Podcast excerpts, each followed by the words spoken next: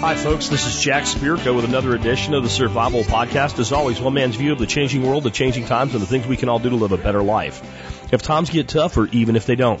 Today is November the 17th, 2016. It is a Thursday. That means it is Jack answering your calls to the Think line. To call the Think line, just pick up your phone, mash some buttons. The buttons to mash are 866-65-THINK. 866-65-T-H-I-N-K. If you don't have letters on your mashable, touchable, touch tone phone, whatever the hell you're using, that number is 866-658-4465. Again, we call it the Think line because we encourage you to think for yourself here at the Survival Podcast. What are we going to be thinking about and talking about today? Well, I got a question on fixing a failed pond. Uh, where it's just not holding water anymore. I have a question about what area of Texas would I move to and what do I think about particularly the Houston area. A prior Ritalin user as a child and as a young adult calls in and says, this is what it's like to be on Ritalin and this is why I don't recommend it. So you can stop bitching at me and telling me I don't know what I'm talking about when I say to get your kids off this stuff. Uh, and then could grandfathering, not the kind I am, but could grandfathering the method of uh, excluding certain groups be used to get term limits passed through Congress? Interesting idea from Jason in PA. There's another option too. It's called an Article 5 convention, and I'll tell you why my view on that has changed a little bit about why that might be a good idea. Um, I have a question on exactly how supporting TSP with TSPAS works. Like, how do you do it to make sure that your stuff from Amazon actually gives us credit? It's really not complicated, but I keep getting the question, so I'll answer this one since a guy called it in. I have a question. Is Trump the strongman I predicted back in like 2009? I predicted a double Barack Obama uh, uh, win uh, before Barack was elected and a Republican uh, after him all the way back in 2008. But in 2009, I said this is going to be a strongman Republican, and the the, the mealy mouth nature, apologetic ass clownery of Obama would make people crave a strongman. Is Trump that strongman? Was I right? I'll answer that. Uh, an after action review on raising turkeys this year. This question came at a great time as today I just went and picked up four of them butchered at my processor.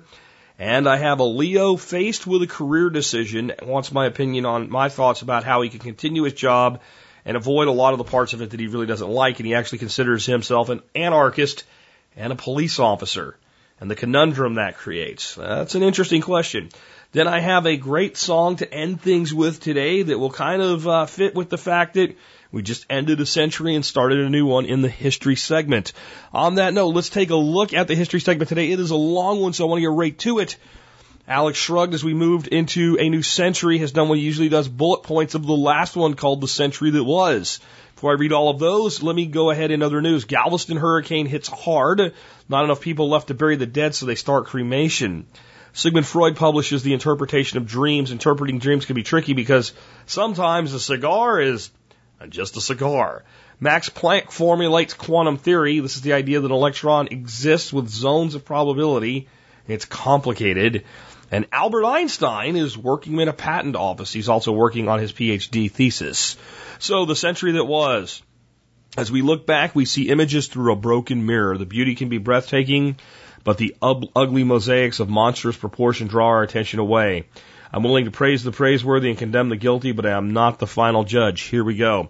Thomas Jefferson is president. DuPont's powder mill is a booming success. The U.S. buys Louisiana Territory and Lewis and Clark set out to discover what Jefferson bought. The USS Philadelphia burns on a long fight with Arab states begins. Napoleon opposes the Napoleonic Code in Europe.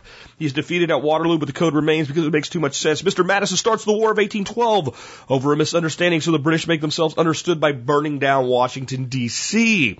There is a panic of 1819, 1825, 1837, 1857, Black Friday, and the first Great Depression, and yet I think I missed one. The Missouri Compromise establishes an uncomfortable truce between the slave and non-slave states. Religion undergoes a second revolution. The Mormons are persecuted. The Jews are freed. The YMCA brings the Bible to young working men. Charles Babbage designs the first computer. The DC motor sewing machines and the raincoat are invented. The Texas Revolution begins. Remember the Alamo. Samuel Colt patents his revolver. Some assembly is required. The telegraph wires across the Atlantic. Then no wires at all. The Supreme Court decides that slaves are not people. Ex-slaves are people, but not equal people. Then they are equal people, but only as separate people. Also, tomatoes are a vegetable. No word yet on whether ex-slaves are tomatoes. In the Trail of Tears, the Indians are forced out of Georgia. Custer is massacred. The Indians are massacred, but then they can still join Wild Bill's Wild West show. Tickets are on sale now. Dear God, I wish I was kidding, but it's true. The commercialization of Santa begins Groundhog Day, Labor Day, Thanksgiving, and just when you thought it couldn't get any worse, here comes the polka. The California Gold Rush begins. Uncle Tom's, Tom's Cabin portrays slave owners as Christ killers. The Christ killers get upset. Senator Sumner is beaten with a cane. Abraham Lincoln wins the election. The South secedes from the Union. It's war. Grant wins at Shiloh. Sherman marches through Georgia. He is sick of war. Gettysburg is awash in tears four score and seven years ago, and then the Confederate General Robert E. Lee surrenders. It takes longer for the rest of the South to surrender. Lincoln is shot, and a cycle of renewal is cut short. We are lost. Darwin's origin of the species makes a big impact. The Suez Canal is built. The planet Vulcan is discovered. The safety elevator, escalator, and linoleum are invented. So is the Gatling gun. It is supposed to end all fight, and it certainly does that for anyone standing in front of it. Alaska is going, going, sold. It is now a U.S. territory. President Andrew Johnson is impeached for firing one of his cabinet members. The Transcontinental Railroad is finished. Standard Oil is established. Adolf Coors buys the formula for a Pilsner beer, and Budweiser is a hit. Alexander Graham Bell invents the telephone. Mutual benefit societies are established. Edison invents the phonograph, light bulb, and is promoting DC current. P.T. Barnum starts a circus. The four stroke engine is introduced. The first automobile is built, Dunlop pneumatic tires. The Bosch engine system and the diesel engine are invented. The second scientific revolution begins when it is proven there is no ether carrying light waves along. George Eastman introduces the Kodak box camera and roll up film. The film industry is born. The plague bacillus is discovered and heavier than air flight is proven to be impossible. Now it is a race between the Europeans and the United States to scoop up all the territories from lesser people, just to help them out, you see. Everyone seems to be walking through a dreamland. It is going to take a war of the worlds event to wake everybody up. It's coming. It's coming. The entire world is changing again. That's the 1800s, folks. And you now know probably more about the 1800s than a lot of people coming out of school with a history degree thanks to the contributions of Alex Shrugged. And think about that laundry list when I play you today's song at the end of the show. Now, before we get to your first call, let's go ahead take our two, uh, hear from our two sponsors of the day, and we'll go straight from that into our first call, and I'll come back and answer that caller. Hey guys, if you're like me, you want the best quality water for yourself and your family. This is why I've used a Berkey water filter for over six years in my own home. But if you're gonna get a Berkey or parts for one you already have, you should deal with the best. And that's Jeff, the Berkey guy Gleason. There's only one official Berkey guy, and you can only find him at his website at directive21.com. Again, directive, the number's 21 and a dot com. You know, guys, I've been telling you about how Safe Castle Royal has everything for your prepping needs for over seven years now everything's a big word, but in this case, it's true. Of course, they have long term storage food, water purification equipment, shelters, solar and wind components, and more. But hey, did you know they even have an amazing fold down bug out bicycle? Yeah, they actually have two of those. For everything you could ever need as a prepper, and I do mean everything. Check out safecastle.com today. Hey Jack, this is Gary from Central Florida. I've been a listener for about five years and this is my first call. I bought a home about a year ago on 10 acres. After some large rainstorms, I noticed some water pulling up spot on the property. I decided this would be a great place for a pond. I got an excavator and I basically just dug a hole. It was good for about three months, but now it's become bone dry. It's not a very large pond. It's probably about 15 by 15 feet and probably about five foot deep. Uh, where can I go to learn to try to revive this area or seal this pond? Or do you have any tips on small pond establishment? Uh, look forward to hearing from you. Thank you. Okay, so the fact that it held water at all tells me there's probably a decent amount of clay content there, but because all you did was dig a hole, um, in time, what you ended up with is it dried, it would crack, and as it cracked, it would leak, and it wasn't sealed properly. This probably means that had you reserved your clay, formed your pond, then lined and compacted it with clay, you probably would have been okay. But you didn't. And doing that now is is difficult. The, the good news is since it's small, there's there's actually a lot of choices you have into fixing this this pond. The easiest, find a source of bentonite, and you want to come up with uh, an amount of bentonite that you need to purchase that would, since this thing has held water before, probably give you about a two to four inch coating of bentonite. And when you get your bentonite, you want to rent a skid steer and I can't remember what the attachment's called, but there's an attachment for a skid steer that kind of looks like a, it looks like something you'd use on a tank to, to find mines. It like spins really fast and it churns up the soil. And it mixes the soil up. Okay, maybe it's called a mixer, I don't know. And then you take your bentonite and spread it out, and then take that skid steer, and, and you want to do this when it's dry. Because bentonite, when it's wet, is a freaking mess. So you want to make sure you're bone dry the day that you do this. Spread your bentonite out. If you're buying it in bulk, spread it out with a skid steer. If you're buying it in sacks, which is an option at this small of a pond, just spread your bags out evenly. Go through and you know hit them with a shovel and dump them out like they're dry concrete, and just go through there and just churn that shit up with that attachment on that bobcat. Then take it off or lift it up and just run your bobcat tracks back and forth, back and forth, and compact it. It will seal, and you'll have no problems. That is the surest, most definite way to do this. Um, your next method is if you can locate a source of clay, a local source of either red or black clay, either one that's pretty much a pure clay that they're trying to get rid of. This is something that can often actually happen. There's places where they've done excavating and it's like just a, the area is just full of clay and they need to get rid of some of the material and nobody really likes clay for fill because it's clay. And then you could just basically spread that out and compact it and it should work, but I can't, and you may want to go ahead and churn it and then compact it, but I can't give you the same guarantee with bentonite. Okay, bentonite, a lot of people try to say that bentonite uh, is like just the same as any clay. It is not. It is an incredibly unique type of clay in how it works and how much it expands. Okay, those are two methods. Then there would be the cheap redneck method, or we maybe would call it the, the Geoff Lawton permaculture method, that will probably work but take more time. For this, you're going to need portable fencing and ducks. And you're going to put your ducks and you're going to keep them in conditions you normally wouldn't, overstocked and slowly expanding. And you are going to put them in the center of your pond with portable fencing around it, and you're going to feed the crap out of them, and they're going to crap the crap out of it. And you're going to keep the area wet. And you're going to keep the area wet. You're going to say, let's keep 50% of the area with water and 50% of the area not quite in water yet and you'll fill it with a hose, or naturally it'll fill as it rains. And you're going to keep expanding your fencing, your portable fencing, so the ducks always have a dry place they can get away from this. And they're going to keep shitting it up and packing it down, and shitting it up and packing it down, and shitting it up and packing it down. And eventually you'll end up with a sealed pond. It's not a guarantee though. It's a guarantee that it will work, but it's not a guarantee that it's going to work based on how you do it. I'll tell you what I don't like about this method. When ducks are kept in water like this for too long and they're constantly defecating without being changed out, without them being moved, they can get things like avian cholera and it can wipe your flock out and it's not a good thing. However, you could do it and maybe nothing bad will happen at all.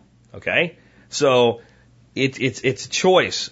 You could do this with pigs as well, putting pigs in there to wallow around and then just keep giving them more and more space and expand from the middle out. So they pack it, they smack it, they poop it, they, they slather it up, right? So you could do that too. Um, it, it's up to you. All right. If you want to try to do the livestock method. Here's another method. This would be the gley method and it, this will work, but it may cost more even though it seems like it's going to cost less at first unless you have a really good supply of manure that's cheap or compost that's cheap, right? If you can get cheap compost enough to lay down about a four inch layer of compost and spread it out evenly. You don't really pack it down. It's kind of a loose layer. Seed it. You want to do this in the early, early summer. This is probably your best time. Seed it with buckwheat and irrigate it enough to make sure that buckwheat grows. Let that, that buckwheat in compost like that is going to get up to like two feet tall. When it gets up to two feet tall, roll it over, right? So you take your, your bobcat in there and just just drive over it, real you know, drive in a you know, spiral circle inward. Do you want to just fold it? You don't want to tear it up. You just want to fold it flat. Okay. And once that's, you got a huge amount of green biomass in there, then you need another two to four inch layer of compost or manure. Manure would be best to put it over top and then pack that. What's going to happen is all that green material is going to go to a slime and you're going to get what's called gley. And that gley will, and that will work. That will work. But by the time you get enough material to do that with, you probably could have just bought the bentonite. So of all the methods, the one I most recommend is the bentonite. I'm sorry, I cannot remember the name of the attachment for the Bobcat slash skid steer. But what you, what it does is it, it, it just mixes dirt.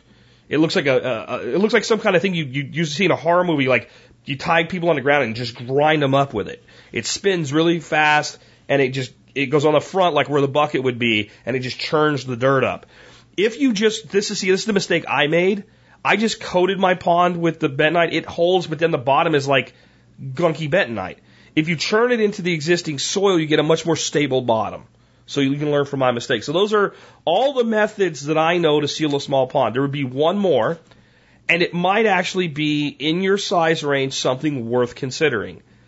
Uh, you could get a, a, a rubber fabricated pond liner and line it with rubber. That'll just absolutely work. I don't like that. I don't like the way they look. Most of them have like a 25 year life expectancy, what have you. If I did that, I have to tell you, I would make sure that I covered the pond liner with soil so that it was buried and you didn't see it. Now, that'll bring me to one more method that I've heard for doing this. If you have any kind of fill dirt, you can do this. Um, it was in, I think, Backwoods Home magazine or one of those magazines, like it might have been Mother Earth News. Guy built a pond about the size of yours, and all he used to line it was basically plastic, like painter, like the heaviest painter's plastic he could get. He did like he dug his hole with an excavator, did like four layers of it and put dirt on top of it. The other thing that he did though is he got a whole like I saw with buckwheat, he got a whole bunch of green material and laid it on top of the plastic then put the dirt down so you had the plastic plus gley. I don't know how permanent that would be, but I'm throwing it in there at the end because I have one at least one documented case of it working. That's all I got on sealing ponds, guys. Hope it helps. Let's take another one. Hi, Jack. It's Alex, longtime listener from the Soviet Socialist Republic of New York. My question is simple. If you had to move back to Texas, where would you move to? Uh, more background, we are thinking about moving to uh, Houston. I am in the financial field and my wife is in medicine. So I think that would be a good place to, uh, move to. Thank you. Bye. So I do live in Texas and have for like the last three and a half years. Uh, we did have our brief trip to Arkansas. So I assume you meant if I had to move here again and had to pick a place, where would I go? Uh, but though, again, sometimes people that are coming into the show at different times start listening to older shows and think I'm still in Arkansas. So if anybody's under that illusion, I'm not still there. Uh, I am here at Nine Mile Farm in the North Texas area near Dallas Fort Worth. Um, so let's talk about Houston. Here's some things I love about Houston: the climate. Uh, it rains there. It is a good southeast Texas in general is a good place for homesteading. It is the fourth or fifth largest city in America by population, over two million. They have no zoning within Houston city limits, though I don't necessarily think I would live within Houston city limits, but that is good if you have other uh, plans. Um, your profession, your wife's profession, there are plenty of opportunities in Houston, the surrounding suburbs, etc. So from a standpoint like that, it's it's it's very good. You are an hour from driving down to Galveston to have access to the beach. If you find the right place on the south side of Houston, which is a little tougher because there's some bad areas on the south side.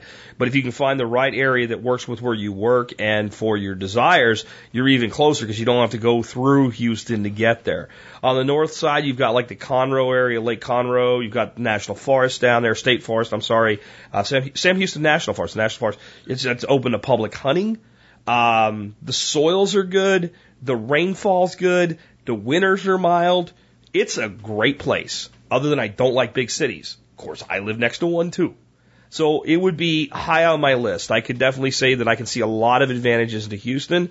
And I can tell you that when I used to work the Houston market, um, is, is a sales rep, and not only dealing with people professionally, but dealing with people personally, just being there so much. I liken Houston more to the, not in size, right, as far as business opportunities and all, but in, in temperament more to the Fort Worth side of Dallas, Fort Worth than I do Dallas. And here's what I mean. There, some people are going to be pissed about this, but if you live here, you know it's true. People are nicer on the Fort Worth side. And I think part of it is there's less, um, I guess, in-country immigrants, right? When you when you're in Dallas, you start talking to people. Where are you from? Pennsylvania, Ohio, Florida, California, and and of course I'm for walking to freedom, so that's not always bad. But there's two different motivations for why people move to a place like Texas with a booming economy. One is because they want more freedom and more opportunity, and the other is because they had to. And when people have to, a lot of times they bring a lot of the ideas from the place that was failing that they left with them. So you seem to get a lot more of the kind of the northeastern attitude problems from people. Not that there's not a lot of light, nice people in Dallas, but it just seems that way. And it seems like there's more problems with inner city crime. Not that Fort Worth is uh, is heavenly that way, but Houston to me, if you stay out of the areas where there's any big city has bad crime areas, is a lot more like that kind of big city but yet small town attitude. Like people are just nice to each other. So that's a good place to live. Dallas Fort Worth has a tremendous amount of opportunity as well. And while Houston is the fifth largest city in the country at 2.2 million, it's deceiving when you look at Dallas Fort Worth because Dallas is Dallas and Fort Worth and the mid cities and a bunch of other town cities. Uh, uh the, the, the total metroplex of Dallas Fort Worth has like 6.2 million people. And yet, unless you live in suburban hell, it doesn't feel that way at all. And there's a, almost anywhere you find opportunities, like for you guys, like the places to look would be around Frisco, Addison, um, Richardson, Plano, all of those areas. You have areas where you can live, if you're willing to drive 30, 40 to minutes to an hour, you can live very rurally and have access to all the city stuff. And that's something that I would say is true about Dallas, Fort Worth, Austin, San Antonio. All of those would be your places you would look for the career opportunities, and then you have to try to massage in the other things you want. But Texas is a great state. It really is. I'm not saying we do everything right. We are certainly not the freest state in the union by a large means, but from a business and economic standpoint, we are way, way up there on the freedom index. The other thing that we have going for us down here is our people. Even though I just said, you know, you can have more of attitude problems on the Dallas side, whatever, people are generally nice in Texas. You know, there are some rude assholes here and there and some sanctimonious assholes here and there, but the reality is even the people that come here with that attitude, they generally lose it pretty quickly because we don't tolerate it. I guess is the best way to look at it. And, and not necessarily like you get it back, but like, oh, you're that kind of person. I won't be needing you. I won't be hanging out with you. I won't. So like, if you're that kind of person here, you generally don't have a lot of people to bother because no one will bother with you. And, and I know there's other places like that. I'm not saying we're unique that way, but I'm saying that is kind of a vibe here. Um, and I would also say like the, the, the stereotypical shit about Texas being a bunch of rednecks and all and not being accepting. There's stereotypical asshole, you know, people everywhere, but in general, it's a very accepting population. Um, there is a lot of the religious right here, and they are not ashamed of their opinions, and they shouldn't be. But they generally are not the kind of people that won't leave you alone about it. If you say, okay, well, that's great for you, and I do my thing over here, and we're just friends, and I don't want to hear it anymore in a nice way, you don't keep hearing it. Like if you move into a community and you meet people and they're active in their church, they're going to invite you to your church and you say, well, thank you, and you don't go. It doesn't keep coming back. Where I've lived other places where it seems to be over the top. You can't have this thing. Now, if you like to go to church and all, then that's fine, but there's places where you know what I'm saying. Like if you're just not that kind of person, like they take it like something's wrong with you or they never give up because it's their mission to save you. In spite of all the televangelism that comes out of Irving, I don't see that happen very much here. I haven't. I've been living here one way or another for almost 20 years now. uh, with my little sabbatical back to PA. So great state. Houston would be a good place to look, but I'd say Houston, San Antonio, Dallas Fort Worth, and Austin. Know that you're going to deal with a lot more liberalism in Austin. Okay, whether now if you like that, it's not a problem, but there's a lot more of it. While the urban centers of places like Dallas and Houston vote liberal, I mean, you literally walk across the street and it ain't that way, right? There's just that that segment, that one demographic there. Um, it's not like Bucks County, Pennsylvania, where you know a huge swath of the area outside of Philly is very, very Democrat. Uh, it definitely leans toward Republican, and the further you get out, the more it leans toward libertarianism. Okay, let's take another one. Jack, this is Keith from Denver. I hope we have a good connection. If not, I'll call back. The Ritalin thing is spot on. Um, when I was a kid, I was 13 years old, couldn't concentrate, and exactly like you said, I've already done this yesterday. Don't bring it on me again tomorrow. Uh, so they put me on Ritalin at 14. Uh, then I gave up. I got things done, but like you said, it was one task for one task for one task, nothing creative. When I joined the military, I was obviously not on Ritalin anymore. I hadn't been on it since I was uh, 18. And when we got there, our job was AutoCAD surveying, soil testing, concrete testing, nuclear dosimeter, yada, yada, yada. Anyways, we created, my buddy and I, who's got almost the same exact mindset as me, uh, created a new guard tower for the United States Army called the H.D. Ellis Guard Tower. He was Ellis, I'm Raymond. Um, we also designed the IED denial device, which really is just rebar around a culvert that you bolt on. Anyways, uh, so, you know, my brain didn't recover for two or three years after I was off that stuff. And one of the psychiatrists in the Army tried to put me on it again. Um, he put me on it, and all my AutoCAD work just went out of my brain. I had to relearn AutoCAD while on the job as a sergeant. It didn't work very well. Uh, so I just stayed in a leadership position and kept getting tasks accomplished until I got off it again. And I said, I'm not, I'll never touch that again. Um, and then it happened again. Today, now I, I'm working, I don't know, uh, this week I put in 73 hours we draw 2D buildings of fast food restaurants in 10 hours, along with 360 degree virtual tours, et cetera, et cetera, et cetera. And uh, I wouldn't be able to do that if I was on that drug. There's no way. Because you can't use your brain. You can get things done. You, you can accomplish, you know, task A, B, C, but you can't do much. Anyway, spot on with Ritalin. Thanks for everything you do. We'll talk to you soon. Thanks. Bye.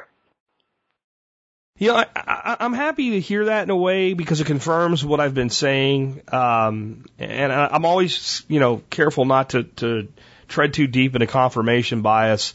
Um, but I don't have any practical experience. What is it like to take Ritalin or Adderall? I, I just know what I see in the results. And intellectually, I know they are basically methamphetamine because, well, that's what they are, right? That's how they're classified on, on the, the, the narcotic schedule. And uh, it was it was a very long time ago that a chiropractor I knew said you're giving your kids meth if you're giving them this, these drugs. And you might justify it some way or another, but know that's what you're doing. Don't don't pretend that's not what you're doing. Um, and that's always stuck with me. Now, here, here's what I want to try to say one more time. One more friggin' time. I believe there probably is a small subset of people that use these medications that it is beneficial to. So I am ever loving sick. I am ever loving sick of the parents that I hear from every time I talk about this, all butt hurt as though I don't give you that out. But I want to say something. The fact that I do give you that out and you don't take it might be telling you that maybe your kid shouldn't be on this freaking dope. I, I, I mean, I really think I, I got an email from somebody recently that I was going to play on Monday show. I probably won't now because it fits in with this nicely. That basically said the reason people are on this shit is we're not, as a species, supposed to behave the way that we're behaving. Like, so the person that is ADD or ADHD or whatever is the person that's always, you know, not focused on one thing, they're focused on a hundred things. Well, if you were a band of hunter gatherers and you're moving through areas that might be dangerous, wouldn't you want some percentage of your group to instead of focusing on point, be focused on everything? Wouldn't you really want that? The, the human species was not designed to sit in a chair for eight hours a day. And I totally understand how some parents make this decision, use uh, the, the minimal corrective dose to get through the freaking reality that for many people, sending your kids to government schools is the only thing you can do, and it's the only way you can get it done. But don't deny what you're doing. You're trying to make a child behave in a way that a human being was never supposed to behave, and since they don't have the ability to do so, you are using a narcotic to induce that behavior, and you are reducing their potential for something else. Now, again, I'm willing to admit that in some cases that might be a negative potential. That, that, that you might be reducing the potential for them to have negative experiences in life. But I would also say there's there's a greater chance, in my estimation, you're reducing their potential for some sort of greatness. And having difficulty is not a bad thing. That's why we have this problem. We have become so stupid as a species, we want to remove difficulty from everybody. Well, it's, it's difficult for him to get through school. Well, maybe it should be. Because maybe struggling through it and coming out with C's is better than going through it focused like a freaking computer and coming out with a B plus. Well, how could that be? You have to go to college. No, no, you, you have to stop thinking this way. Because the people that do the greatest good for humanity all come from some point in their life where they had to struggle. I've seen it in my own life, and it sure as hell beyond school, because I didn't struggle in school, because I didn't give a shit. I didn't care. I, I got A's in the stuff I was interested in, and I got C's in the stuff that I really didn't care about, but I knew I had to finish so I could get out of the hellhole that I was in. And I was good enough, and I didn't give a damn. Some people care more and they try harder and they have to. And uh, my struggle was more a personal struggle with family life. But it's what lit a fire under my ass to really do something in the world. And we've removed every struggle a person could have. And it, it, it, yes, it does go to things like participation trophies. And you might think, well, like participation trophies and Ritalin don't go in the same bucket. They absolutely do. We don't want our children to have to struggle. We don't want them to feel bad. We don't want them to get a D. You know, maybe your kid needs a D. Because maybe that says, like, I really suck at this, or I could do better at this, or I don't want to do better at this. Or, well, what do you want to do? Don't blame our children because our system is wrong. Our system of education is a failure. And when we medicate children to force them through it, what we're saying is, well, it's okay that it's a failure. We're making our children fit in a failed system. And even with that, I'm going to say this again. We're at a point now where I believe it's something like 15 to 20% of male children are put on methamphetamines to get them through school. And we have to. We have to. Bullshit. And the reason we know it's bullshit is because we are still using the same educational paradigm we used since about 1900, really since 1850s. But around 1900, 1910, with John Dewey, really formalized it. And somehow kids got through that shit from, let's say 1910 all the way up to about 1990 without dope. So if all those kids could do it, don't tell me our kids today can't. Our teachers can't because they don't want to because it's hard and it's difficult. And now I have this button I can push and make Johnny sit down and look straight. And this is the result. A grown man that says, hey, I can do amazing things and I can't do them on this stuff. And then we justify it and we want to make ourselves feel okay about it because we have to. There's no other way. Well, maybe in some instances there's not another way. Maybe there's not another option. But don't you think we should explore every option before we decide it's okay to put a schedule two narcotic in our child just because he doesn't sit down without squirming and put his head in the right direction for eight hours to listen to a large proportion of which is bullshit he will never use or in her life ever again. I'm just saying.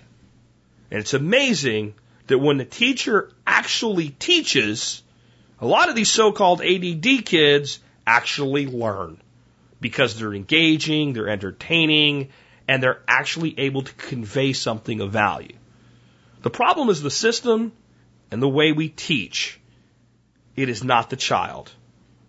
It is not normal, and it never has been normal for a person to sit in a desk for eight hours a day. Those who rebel against it are simply more human than the rest of us. They've been less domesticated. Fixing that with a drug is not necessarily in their best interest. Let's take another one. Hey, Jack. Jason from PA here. $2 wager for you. I think term limits are totally possible. And the way they're possible is we do the same thing we do that you mentioned with uh, Social Security. The guns.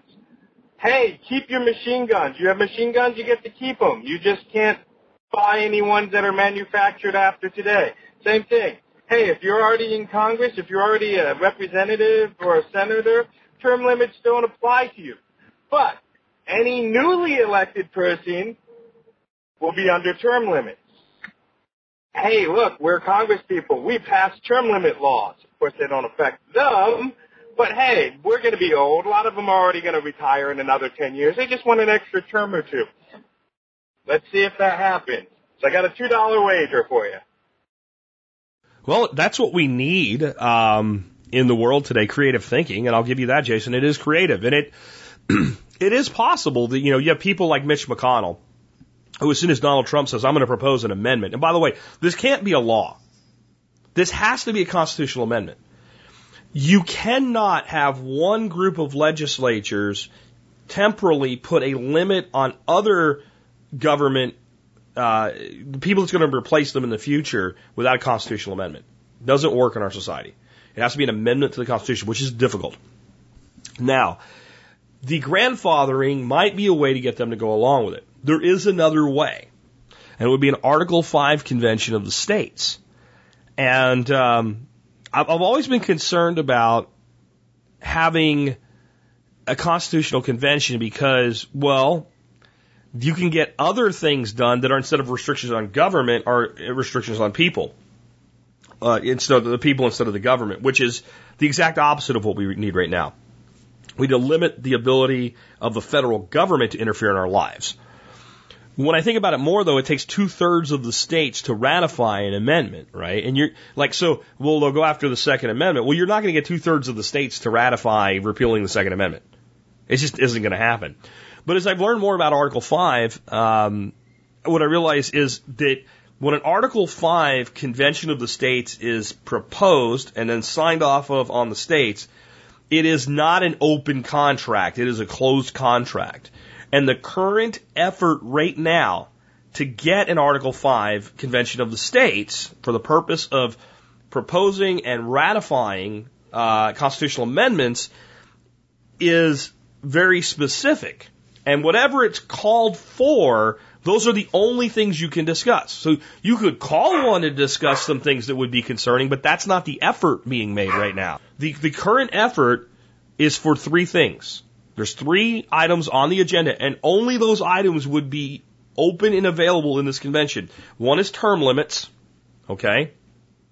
The other is a balanced budget amendment, and the third is pretty broad, but it's also completely safe, limiting the power of the federal government. So if this convention of the states is indeed convened, only things that fit in that umbrella can even be proposed, which makes sense for a variety of reasons. One, the, the fear that all of us have that, well, they'll, they'll pass amendments that actually, you know, bring back prohibition or some stupid shit like that, right? Um, where under that broad third plank, one could propose an amendment that the federal government no longer has the power to regulate cannabis. That would fit. Okay? Making cannabis illegal would not fit. Because that doesn't limit the power of the federal government. Removing the federal government's ability to police cannabis would actually empower states to regulate it however they chose. So a state that says, hell no, we won't grow, like Oklahoma, right? Would be able to say it's completely illegal in Oklahoma and here's our state laws against it. And other states might say, well, we're going to legalize it with no longer fearing the federal government's interference. I'm kind of okay with that, however that works out, because it's better than what we have now. And there's there's two ways in Article 5 that amendments can be proposed and then uh, passed. And I think I said two thirds, it's actually three fourths of the state. So you have to have 75% vote. But one starts in Congress. Okay, so Congress has to propose the amendment, they have to vote on it, and then it has to be ratified um, by the states. The other way, and this is something our founders were smart about that kept power in the hands of the states, is the states can call this convention of the states. The states can propose it. It can then be sent to the states for ratification by three fourths of the state. And even if Congress is opposed to it, even if the Senate and the House say, no, oh, no, no, no, they don't get to do anything. They get it rammed up their ass. So we can amend the Constitution without the House and the Senate. So term limits on Congress ain't going to come from Congress. And it has to be an amendment to the Constitution. It has to be ratified by three fourths of the states. But a convention of the states can be convened to circumvent the congressional, national, federal congressional role. Now, the thing is, would three quarters of the states sign off on something like federal term limits? They might. Because it doesn't affect them. It doesn't affect them at all. They get to send a new ass clown to take that seat whenever they want right? They, so like you just the incumbent goes away. And I, I think that the number of people are kicking around is like something like three terms in the House, which is six years, or four, four terms in the House, which would be eight year, eight years, and two terms in the Senate, which would be twelve. Which I almost think is too long, but you know, it's just that's how it works out. Otherwise, you're going to do one term in the Senate. Um, but that'd be a hell of a lot better than what we have. We have people that have been in, in the Senate for 30 years and and they just amass too much power. I'd almost like to see like three terms in the House, one in the Senate, right? But this all can be fettered out and dettered out and then voted on. The other thing though is like a balanced budget amendment. I, I think you'll have a hard time getting three quarters of the states because a lot of the states are getting a lot of money from the federal government that ain't balanced budget money. So that might be harder. But other ways you would limit the power of the federal government, for instance, a state that absolutely does not want cannabis in their state may still sign on to a law removing the authority of the federal government to regulate it. Because they, they, they don't want to have it eventually. Imagine if the federal government turns around and legalizes it. So, anything that actually limits the federal government's power is something actually quite appealing to a state. Whether, whether that state is a red state or a blue state doesn't really matter. So there's some potential there. We'll see how it works out. I don't have a lot of faith in it happening, but it would be a way to do it. Now, getting it done in Congress with grandfathering. So Congress initiates the process, gets it through Congress, and sends it to the states for ratification. With grandfathering, it it definitely has some appeal. Because yeah, I can be Mitch McConnell and say, well, we got term limits in just like everybody wanted. Doesn't affect me, but we got it done, right? Um, because they don't lose anything. And, and for some that, that have a long career ahead, they actually might see this as advantageous. Let's say somebody that's maybe in their second term in the House, but is in a very gerrymandered district, is going to constantly win reelection. If they were a dog, they would win, win, win reelection. Would see it as a power stroke because they're going to be able to come back over and over and over, and any oppositional young blood, so to speak, will peter out in six years. So maybe, I don't know. Good thinking, Jason. And that's what we need more creative thinking. Let's take another one. Hey, Jack. Sean from uh, Ontario, Canada. Regarding the T-Spaz link for Amazon purchases to support the show, uh, it, does it work the same way? I can't recall. I've been doing some purchases off Amazon and uh, feeling guilty for not uh, choosing the link. But uh, just give me some details on that, and I'd be happy to uh, go through that link and support you. Thanks a lot. Take care. Okay, so the the way the Amazon affiliate program works, where you shop through our affiliate link, is you just go to tspaz.com. That's T-S-P-A-Z.com. There's a link there that says click here to shop any and all items on Amazon. You click that link, you go to Amazon, you add items to your cart, you check out, and ta-da, it's done. You're on the device you're using, you're cookied for 24 hours. So if you put it in your cart, you don't check out, and you come back two days later and check out, we don't get credit for it. Right? I don't want your life to be complicated trying to make sure we get credit. If you just generally do your shopping through T-Spaz, that's that's that's good enough. But you know, I've had people email me. I'm, I'm about to buy ten thousand dollars worth of stuff, and I want to make sure you get because I'm buying it for the company. I want to make sure you get credit for it. Well, please, thank you. You know, um, so if you're using the app on like your your Android or your iPhone, as far as I know, as long as you use the browser, go to T-Spaz, click the link, and then it opens the app, it works just fine. If you put items in your cart, like for the future, then go to T-Spaz and check out. I do not believe that works because I've had a couple of people that did that, told me what they bought, and I can't see who bought what. I can't see you, but I can see your items.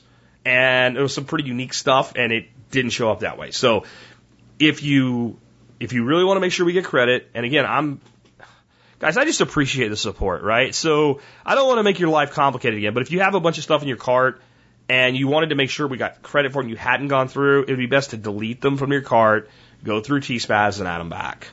Right? I mean, that's, so that's kind of the rules as I understand them. That you have to go through the link before adding items to your cart, but as long as you go through the link, it doesn't matter how. And if you went through the link on your work computer, put the items in your cart, and then went back at home on a different computer, we probably wouldn't get credit because the cookie's not there. So it's a cookie in your browser that determines this. Okay, so that's how it works. Anyway, let's take another one. Hi, good morning, Jack. Uh, I just wanted to uh, check in on something that you were talking about a while ago. If this could be as Jack was right.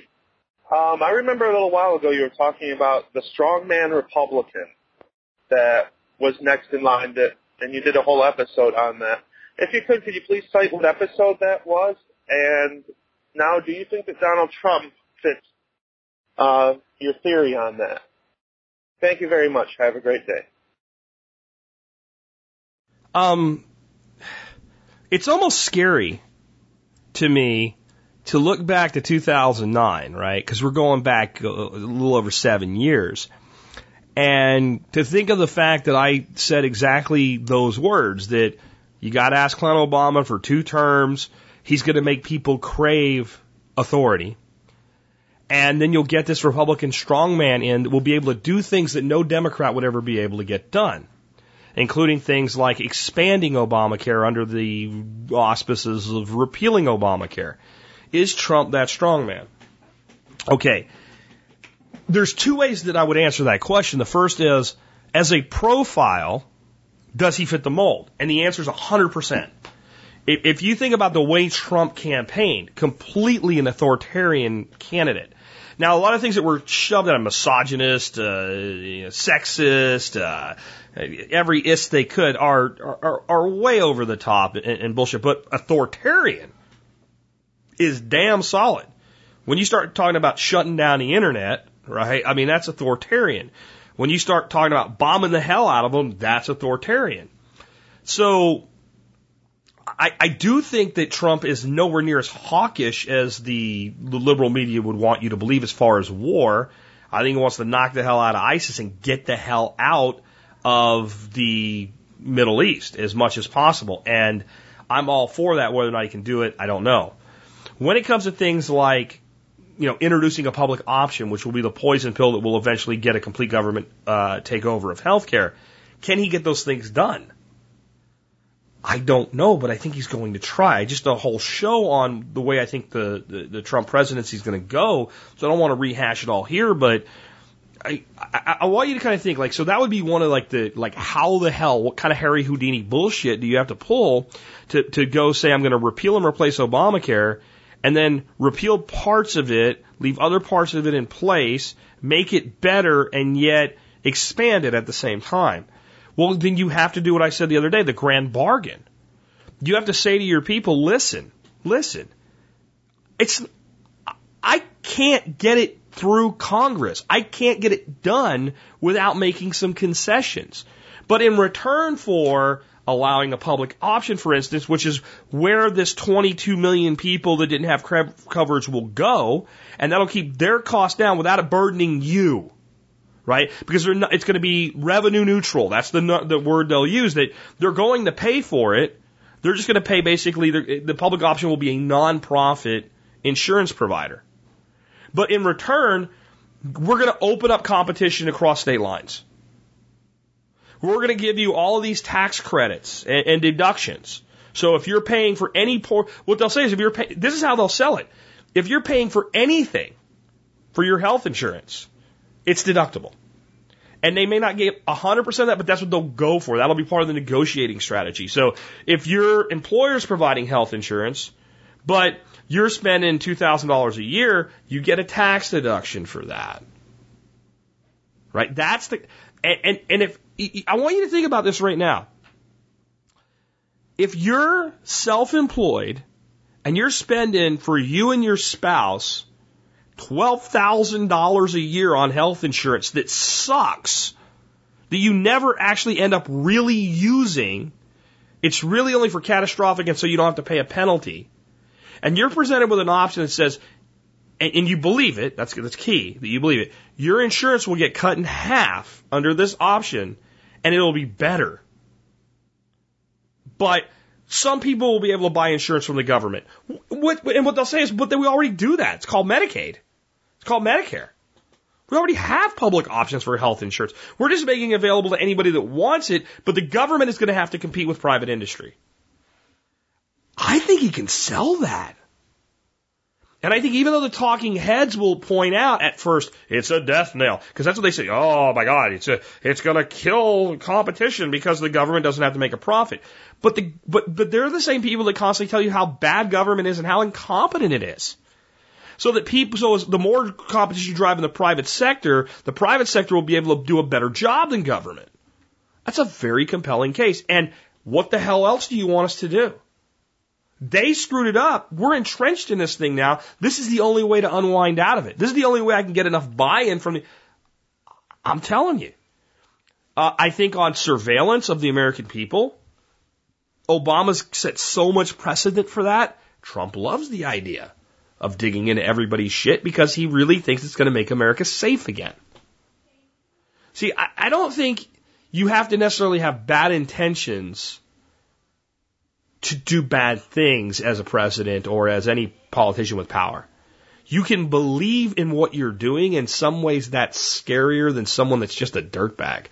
I think Trump has some things about him that are very off as a person.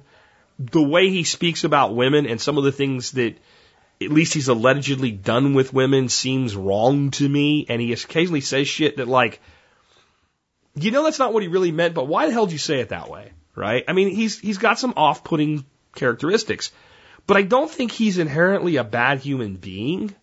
I don't think he like, ooh, I can't wait to control all of this and squash all these little. I don't think he's that guy at all. I think he really believes in what he's doing. And if that's channeled right, it can make things better. And if ch- that's channeled wrong, it's dangerous. I'll, uh, here's an analogy. You are a police negotiator. You negotiate for hostages. And here's your two scenarios. One, there's a guy in a bank. He's a robber. He wants money and he wants to try to get out of it. He has 15 people held hostage. He has no ideology whatsoever except I'm caught now and I want to get out of this as best I can. You can negotiate with him. Your other scenario is you have a religious extremist that believes he's doing God's work. Notice I didn't say Muslim. I don't care what religion. And he believes his job is to hold those 15 people because God told him to do it. And crazy or not, he really believes it. Who is easier to negotiate with? You tell me. Man, I'm taking the criminal in that one. I'm taking the criminal that knows he's a criminal because I know his survival instinct his his desire for his own safety supersedes any conviction he has to kill those people. Now, he could go haywire at the end and realize he's going down and decide he wants to die and I'm going to take people with me. But the person with the religious conviction that believes God told him to do it, right? I, it's hypothetical. Complete, don't be upset if you're religious. I'm not saying that all relig- I'm not saying any religious person is going to do this. I'm just saying you, you tell me. The person that believes in what they're doing is more likely to go at it 100% than a person who's just doing it for personal gain. Nefariously. And I, I think Trump's the guy that believes in what he's doing. And we can only hope that the best of it is what's successful. But I think on healthcare, I think I've just given you the blueprint. Let's take another one. Hi, Jack. This is Doug from Virginia's northern Shenandoah Valley. I was hoping to get an act- after action report on your experience raising turkeys this summer. Appreciate all you do. Bye. Well, there, there actually couldn't have been a better day, really, for this question to have come. Uh, because yesterday, I loaded up four turkeys and I took them to the processor. And this morning I'm a little late because I loaded up, I got loaded up in the truck and went and picked them up from the processor. Uh, the weight breakdown was like this. I took a hen and three gobblers for, for myself. And the hen, the hen had a dressed weight of 36 pounds. These are broad breasted bronze. The gobblers weighed 34, 36, and the largest gobbler weighed 40 pounds. These are dressed weights. These are not live weights. They are not, you know, this is carcass weight. A 40 pound bird. Um, when you get to a carcass on a turkey, it's, it's pretty heavy to the, you know, meat side. It- It's probably about a 70% meat yield off a carcass. So that's a lot of meat. Um, all the other ones are sold the way I did the, the deal with selling them is that people will come here. The, we just had somebody come pick their bird up just a little bit ago. Came here, picked up their bird, and uh, you take it to your processor. You self process whatever you do. After you're done processing, you weigh the bird, and then it's three dollars a pound. Okay, so that's that worked out really good too. The missteps in all of this, the missteps. So these birds couldn't fly over a matchstick at this point in their lives. When they're about eight weeks till about two months of age, they're much more able to fly than you would think, and they like perching on things. I lost three, and consider at three dollars a pound, average weight thirty pounds. Each one of those birds is ninety dollars in one day because they hopped up on my newly constructed bee beehive stand went over the fence and went off to parts unknown and disappeared. We lost one in the brooder that I think just guy just needed to die. I just think his he got a death wish.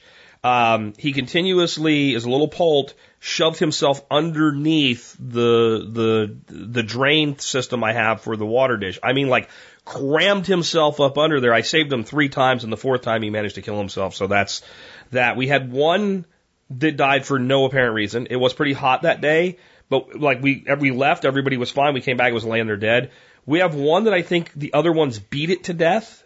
We're standing right outside, everybody's fine, everybody's happy. Two minutes later, there's this turkey bleeding from the nose up against the wall. So I don't know that. And uh, so we, we lost some birds, and that made the profit a lot less um, in the end. But yet we still more, you know, we still got paid to put meat in our freezer, and that's that's a win. They were very little work once they were out of the brooder. We pretty much let them run around on the ground, and we gave them a place to perch at night. And when they got big enough, they stopped perching, and uh, they were very little work. We have the kiddie pools for the ducks when the ducks are in the same place with them. They use those kiddie pools for their water. When the ducks went to a different paddock, we just kept a pool full of water for them. And uh, the big thing we learned again is making sure that they don't go to places where it's easy for them to get over a fence. If I had to do it again, once they feathered out, I would clip their wings.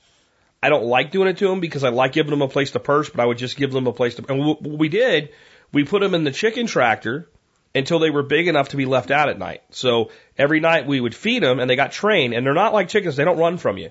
They're pretty easy to just pick up and throw in the chicken tractor. So we put them in there until they got to be too big, and then they were roosting on top of the chicken tractor. So we just moved it every day. And when they couldn't fly up on there anymore, they just they just laid down on the ground right next to the duck cage. We did not put them with the ducks because we learned from a prior experience that as they get bigger and aggressive, they can kill ducks. We had one duck had its back broken and had to be put down, and we're pretty sure the turkeys did it. So we kept them outside. That was it. We fed them in the morning and the evening, and they foraged all day. They gorged on grasshoppers. And while we haven't eaten any of it yet, we will be eating, you know, pastured turkey for Thanksgiving here. Um, they were fantastic last year. My wife, who's not real big still on eating meat that we raise, said best turkey she's ever eaten in her life. So I, I think they're the easiest meat. The downside is if you're not doing them in tractors or, you know, like we can't do step in electronet here because of the rock and all. They, they will tend to like sit on your porch and, and they, God, the shit is huge. I mean, one, it's not like a chicken, you know, the ducks get up there and they poop and, you know, you, you just let it dry and it just flakes away in the wind. It's just no big deal. This is nasty. So that was the one big problem. I will not miss them now that they're going to be gone. So if you have a way you can keep them off of that, or you can use like paddock shift, uh, electronet, whatever, you'd, you'd be better off. We just free ranged them. We just free ranged them. They caused no real problems. They did scratch up a few places here and there on occasion, but they never did anything like a chicken did. And God, they're just big birds. And again, they're not afraid. So the guy that came to pick it up today is like, I'm like, which one do you want? He said, whatever one you can catch. I said, pick one. They're not going anywhere. Just walk up, grab it, throw it in the box. I mean, that's they have no fear of human beings. They might move away a little bit, but in the end, you can just grab them whenever you want to. So, I'm I'm pro turkey, man. Um, now, my long term plan was since this is such a great meat source, get some royal palms, which is an heirloom bird, and keep a trio and let them raise their own poults every year, so I don't have a poult expense. Not going to happen. The other thing I'm probably not going to do again is I'm probably not going to sell birds again. Um, I'll probably get like six poults, seven poults to account for some losses. And if I have one or two, I'll sell them to people that I know personally, like, hey, do you want a turkey this year? And I won't even worry about it until they're close to graduation date. I think that you'd need better infrastructure and to do more of them to make it worth it.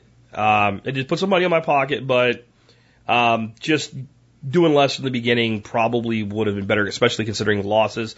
Now, that said, say, say I hadn't lost those three that went over the fence, and actually it was four that went over the fence, three in one day and one another day, and I would prevent that from happening. That's four more birds.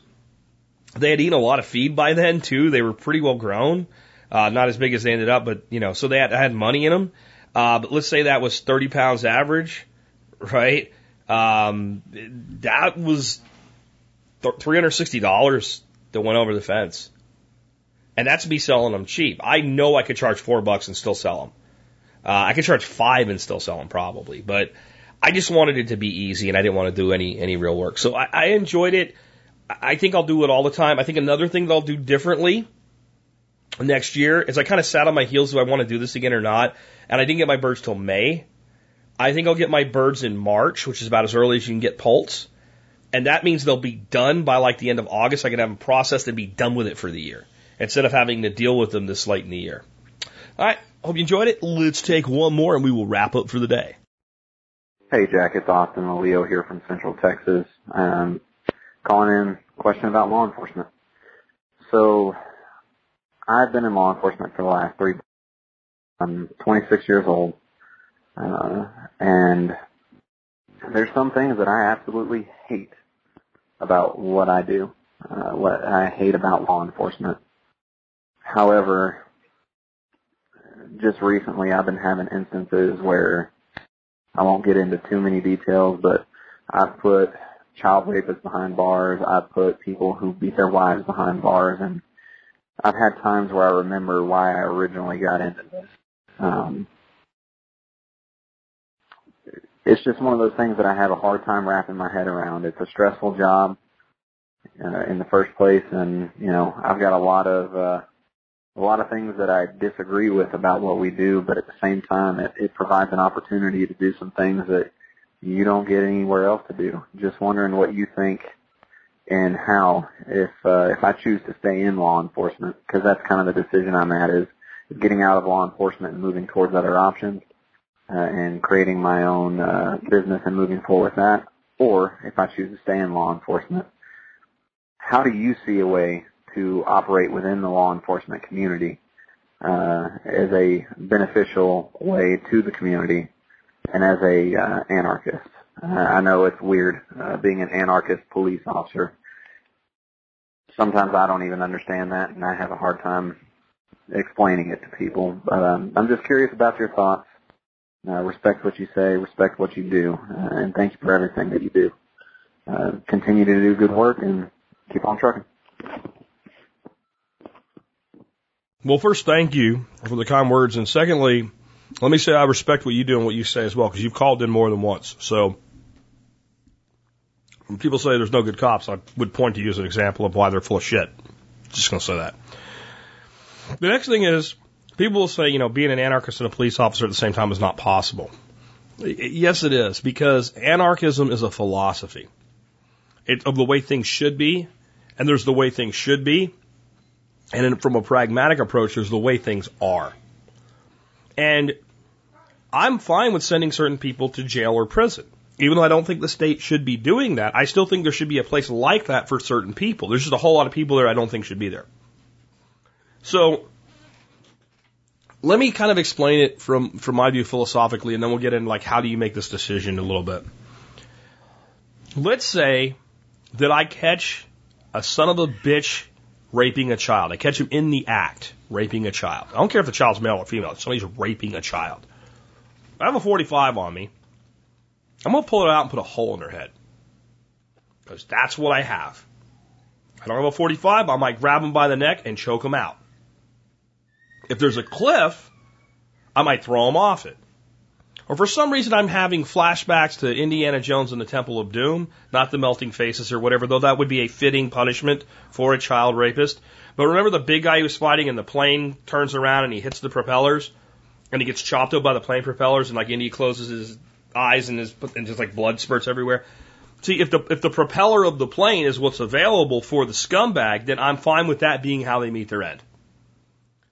So if I have somebody who's abducting children, raping children, doing human trafficking, uh, beating uh, weaker people or something. And and what happens to be available to make them stop is the state's system.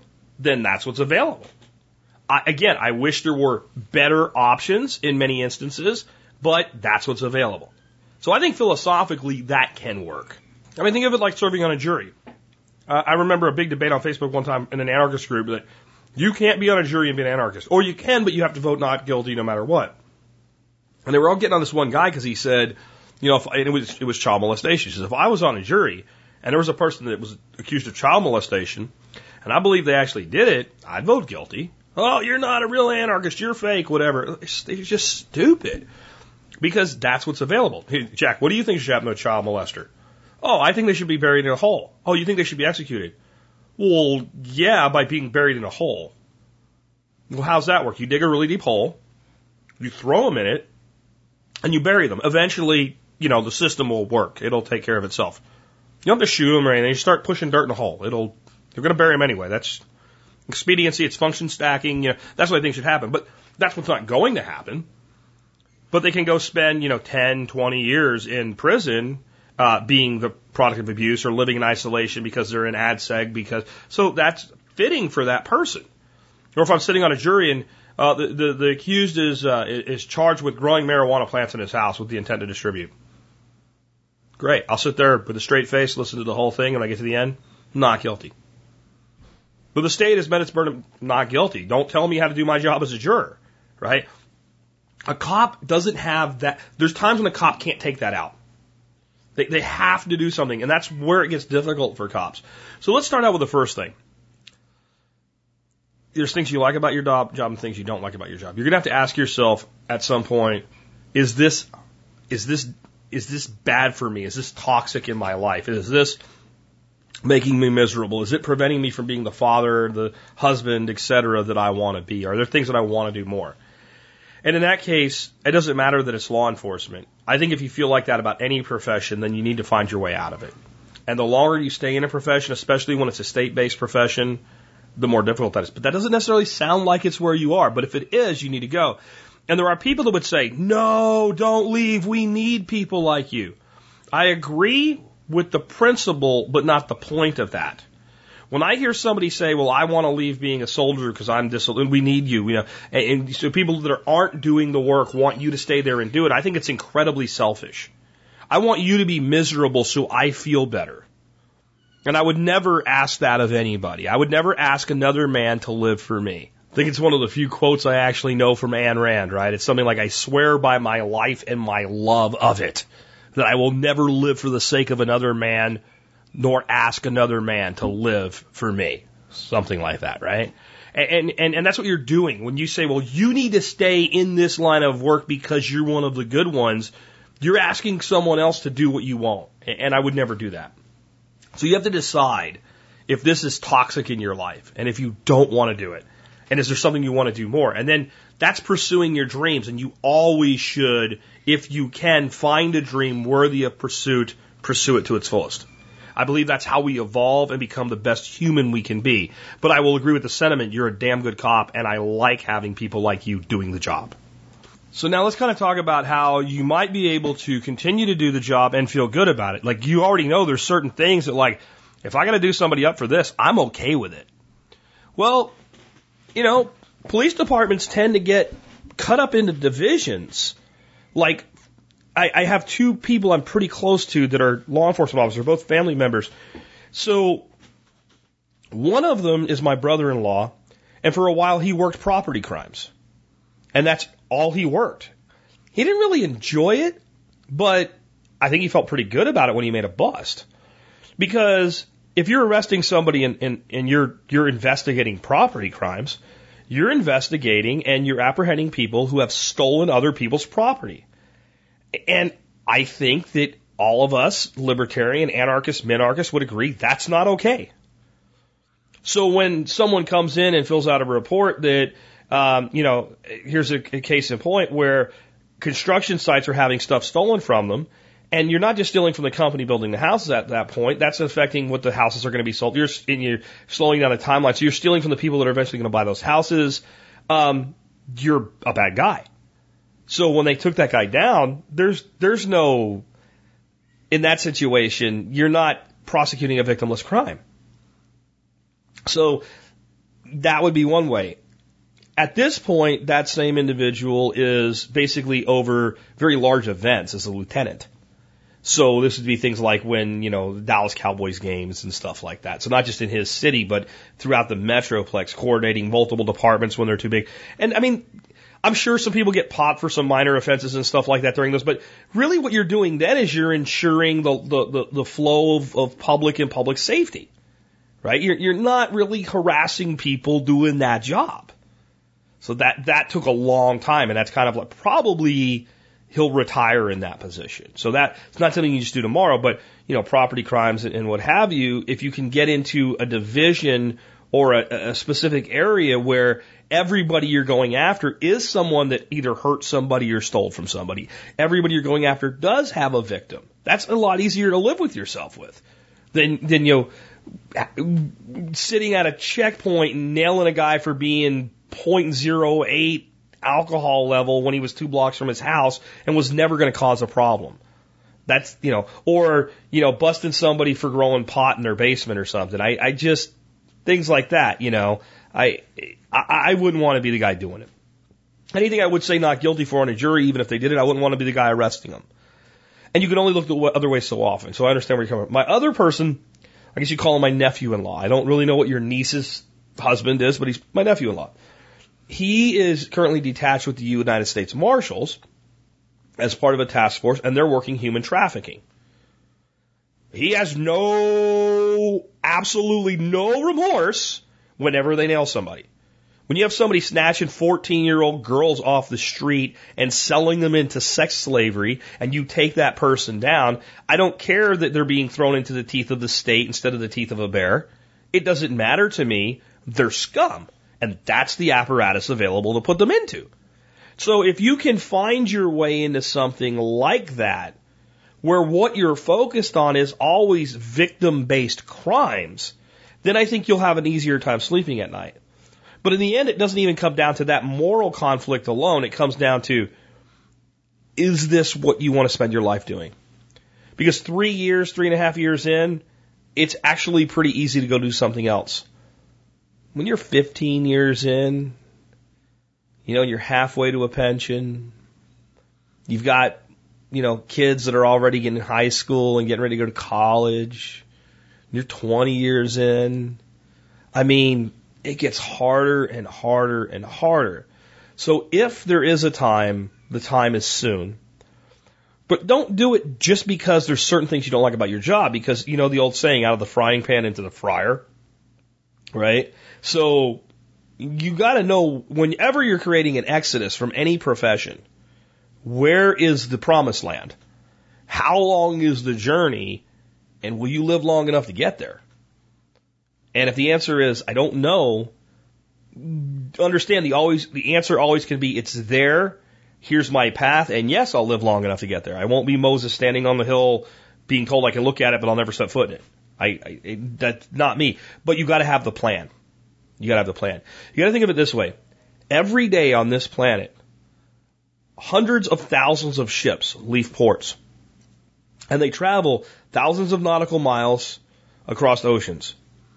And they deal with piracy, they deal with weather events, they deal with all kinds of things.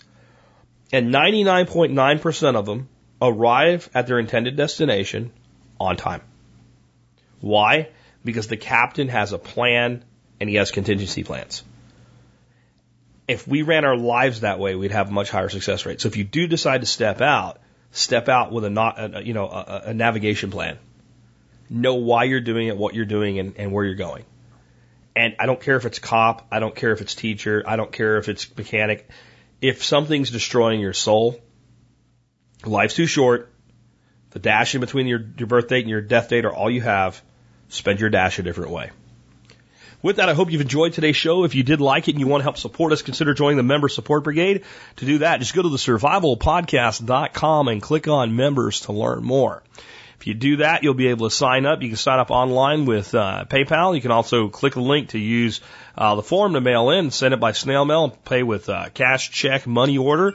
If you want to barter something, I'm always open to the possibility of barter. Just uh, email me and tell me what you have in mind, and we'll see if we can work something out. And I love Bitcoin. I love, love, love, love Bitcoin. So I also take Bitcoin. There's a link to do that online. You can sign up there uh, to, to do it by Bitcoin. Military, law enforcement, Peace Corps, active duty and prior service, and all first responders active duty and prior service, like EMTs and firefighters, etc. You do qualify for a discount. Email me before, not after you join. Put TSPC service discount in the subject line. Tell me about your service in one or two sentences, and I'll send you an email back telling you what the discount code is to save you money on an already greatly priced product. Uh, next up today, we talked about T-Spaz, so I won't reiterate what T-Spaz is. I think most of the listeners know by now. It's how you can support us by shopping on Amazon. But I also review an item every day for uh, for T-Spaz, for an Amazon item that I actually use. And as I've said before, these are items I actually use. Today is a German-style fermentation crock. Comes in four sizes, 5 liter, 10 liter, 15 liter, and 20 liter. That would be 1.3, 2.6, 3.9, or 5.2 gallons. And it's a, a great fermentation crock. This is where you make lacto fermented things like lacto fermented vegetables or sauerkraut in. It's ceramic and it has two round ceramic stones, two half round ceramic stones that sit on top of everything, keep it from floating to the top and keep it under the salt brine where it belongs to do its fermenting. The lid sits on it and there's a little rim and you fill that rim with water so the uh, CO2 uh, vapors can get out, but oxygen can't get in. So you end up with a true temperature controlled, uh, light free uh, fermentation environment. And you can make sauerkraut so easy in these things. You basically shred cabbage up and add salt to it and pack it in there. And then it sweats out and it makes its own brine and all. But if you're doing a lot of vegetables, sometimes you make a salt brine up. And there's a bunch of different things that I like to ferment. I love lacto fermented foods. It's got an incredible health benefit uh, to it, and it, it, it really has a great flavor if you do it right. And uh, one of my favorite things to make is called escabeche. Now, escabeche is, you know, there's there's Spanish, there's Mexican, there's Italian, there's a bunch of there's some of the seafood flair and whatever. But plain old escabeche, especially coming from like the Mexican standpoint, is jalapenos, uh, onions, and carrots. And if you go to any good hole in the wall Mexican place down here, you know a place where you can get a margarita that comes in a small glass that's made with lime juice, tequila, and some sort of orange liquor like, let's say, Cointreau or Grand Marnier, and, and not Kool-Aid, right? It's not in a fishbowl, a place like that. There'll always be a little bowl of escabeche on the, on the table when you sit down. And it's considered kind of a digestive aid because it's lacto fermented. A lot of times now they're making it with vinegar, but the real stuff is lacto fermented. And it's, it's tradition in almost every every diet from across the world, there's some lacto fermented food. Germany, sauerkraut.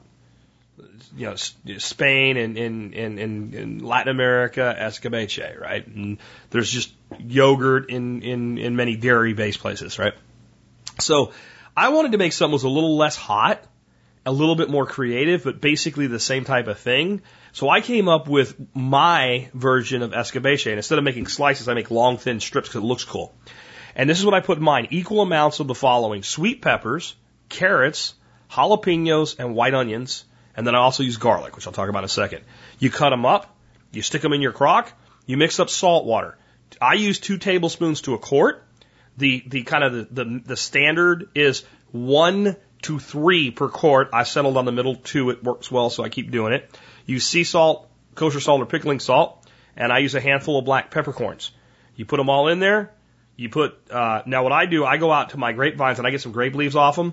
I put that on the top before I put my stones to hold it under the brine. The tannin in the in the uh, the uh, the grape leaves actually you get a much more crisp product in your ferment. Some people use oak leaves. I've never tried that, but I don't see why it wouldn't work. If you're going to do that, you don't want to use brown ones. You want to use like when they're green, like your big oak leaves. You just kind of a little, little layer, and then put your stones on, and you let it sit for about seven to ten days. You taste it when you're wondering if it's tanged up enough for it. When it's done, you put it in jars. You put it in a refrigerator. It will store for quite a while, but I don't think ferments store really great for like six months or anything. So I'm not big on the whole like five gallon fermenter. Uh, the five to ten liter is, is a great size. I make like three quarts at a time. Put it in the refrigerator. It's good for about 60 days. Now, what I've done though, I, I found at places like Albertson Supermarket, I'm sure other supermarkets that you guys might shop would have this. In the produce section, sometimes you'll see like where they already have cut up vegetables in a clamshell case, a little plastic clamshell case, and they might have peppers or tomatoes or whatever, broccoli for frying or what have you. Usually those places will have one of those clamshells and it'll be about three bucks. It'll be full of garlic cloves, whole garlic cloves peeled, right? So you, though that's great. That's a lot of work to peel that much garlic. And they're like three or four bucks. One of those to this recipe, you know, if you're making about three quarts is, is great. I usually buy two or three. And I just dump those in when I do the vegetables. And when I bottle up or jar up the, the ferment, I jar up a couple jars of just garlic and I use it in salads. I use it for cooking. I use it for snacking. You've basically got a jalapeno infused garlic, right? This lacto fermented. And that stuff lasts like four or five months. It, it keeps a lot better than the peppers do and things like that. I added the sweet peppers for some sweet character and to lighten up the heat a little bit. Um, now, on the jalapenos, let's say you don't like spicy at all. Seed them, there's almost no heat. Seed half of them, you got half heat. Another way to do it, seed all your jalapenos. Maybe to a batch this size, you get three jalapenos, cut them in half, seeds and all, and put those in there. Then when you take them out, remove those and jar everything up without the seeds. Or if you want more heat, put one half per jar in your long-term storage. Good stuff. I'm also going to do lacto fermented Jerusalem artichokes this year. I've heard that takes away the fartichoke thing because they tend to make you gassy. We'll see how that works out, but I haven't tried it yet, so I can't tell you whether I'm going to like it or not yet. But I've I've not made many things that I don't like lacto fermented. I've not tried. Another thing you can do is you just do fermented fermented hot peppers, and then you blend them up and squeeze out, and you got hot sauce, lacto fermented hot sauce. Good stuff. A little garlic always goes with that. Anyway, tspaz.com, you know how that helps support the show. The fermentation crock, right now they've got a, a great deal on the five liter for 57 bucks. Yes, you can do this in jars. Everything you said, you can do it in a mason jar with an airlock attached, like for fermenting beer. But it just seems to work better in these crocks. And if Christmas is coming, guys, if you know someone that likes this kind of stuff, I don't know anybody that likes lacto ferment that wouldn't be head over heels with it as a gift. tspaz.com to support the show. Next up, remember, we just talked about the TSP Business Directory yesterday. Uh, you can list your business And if you list your business in the directory, you will get show mentions probably twice a year, maybe three times a year, depending on how many people use it. But today's supporter of the TSP Business Directory is New England Defensive Training. They provide NRA certified instruction and training in self-defense in around Maine. Go to newenglandselfdefense.com to learn more. And if you want to advertise your business in our directory and get mentioned on the show for as little as five bucks per six months, less than a dollar a month, go to tspbiz.com and sign up. And please, please folks, as you're trying to figure out what you need in your life, every once in a while just cruise through the directory, click on some things and look. And if you do business, leave a review, tspbiz.com. That brings us to our song of the day. Now remember when I read Alex Shrugged's laundry list of stuff for the year 1900, Thomas Jefferson is president, the panic in 18, 19, 20, 25, 37, 57, Black Friday, the first Great Depression. Ah! You know what it made me think of? We didn't start the fire, which is all about the 1900s, which we're about to go into. Now, I've played this song before, but I thought this would be a great song to play today as we enter the 1900s in the history segment. And it would also let me tell you a little story about somebody. I've told this story before a couple times, but there's new people all the time, and not everybody listens to every episode. Sometimes people think I'm too hard on teachers. I'm hard on teachers that don't do their job, and I'm really hard on administrators that have made it impossible for teachers to do their job. And I don't look back to my school time with a lot of fondness for a lot of teachers, but there's a few.